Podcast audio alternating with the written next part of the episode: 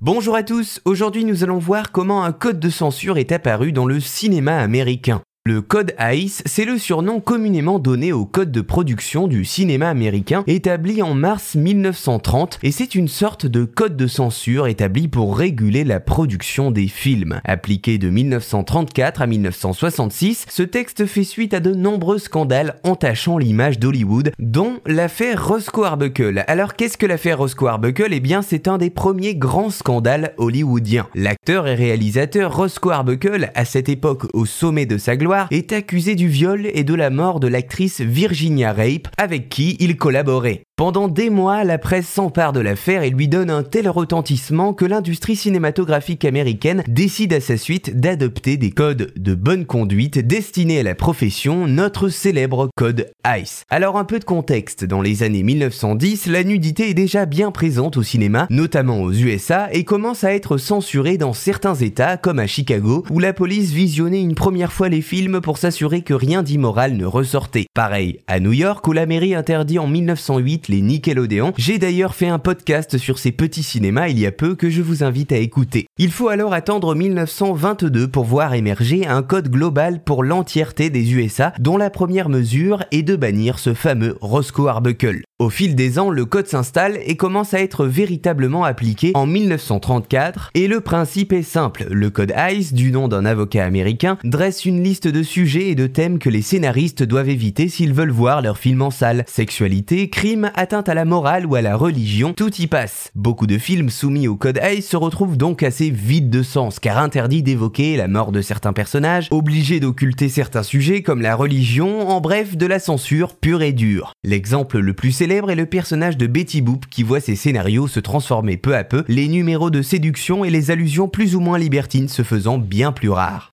Dans les années 1940, la rigueur de ce code commence à s'affaiblir peu à peu avec l'évolution des mentalités puis le développement de la télévision aux images plus réalistes. Également l'apparition du cinéma d'art et d'essai qui viendra apporter son poids à la balance, tout comme la nouvelle vague française qui n'hésite pas à montrer des thèmes tabous sous une nouvelle forme. Résultat en 1966, le code est remplacé par un simple système de classification des films par âge. C'est donc à ce moment que commence le déclin de la censure pour le cinéma américain. Voilà, vous savez maintenant comment un code de censure, le code ICE, est apparu dans le cinéma américain.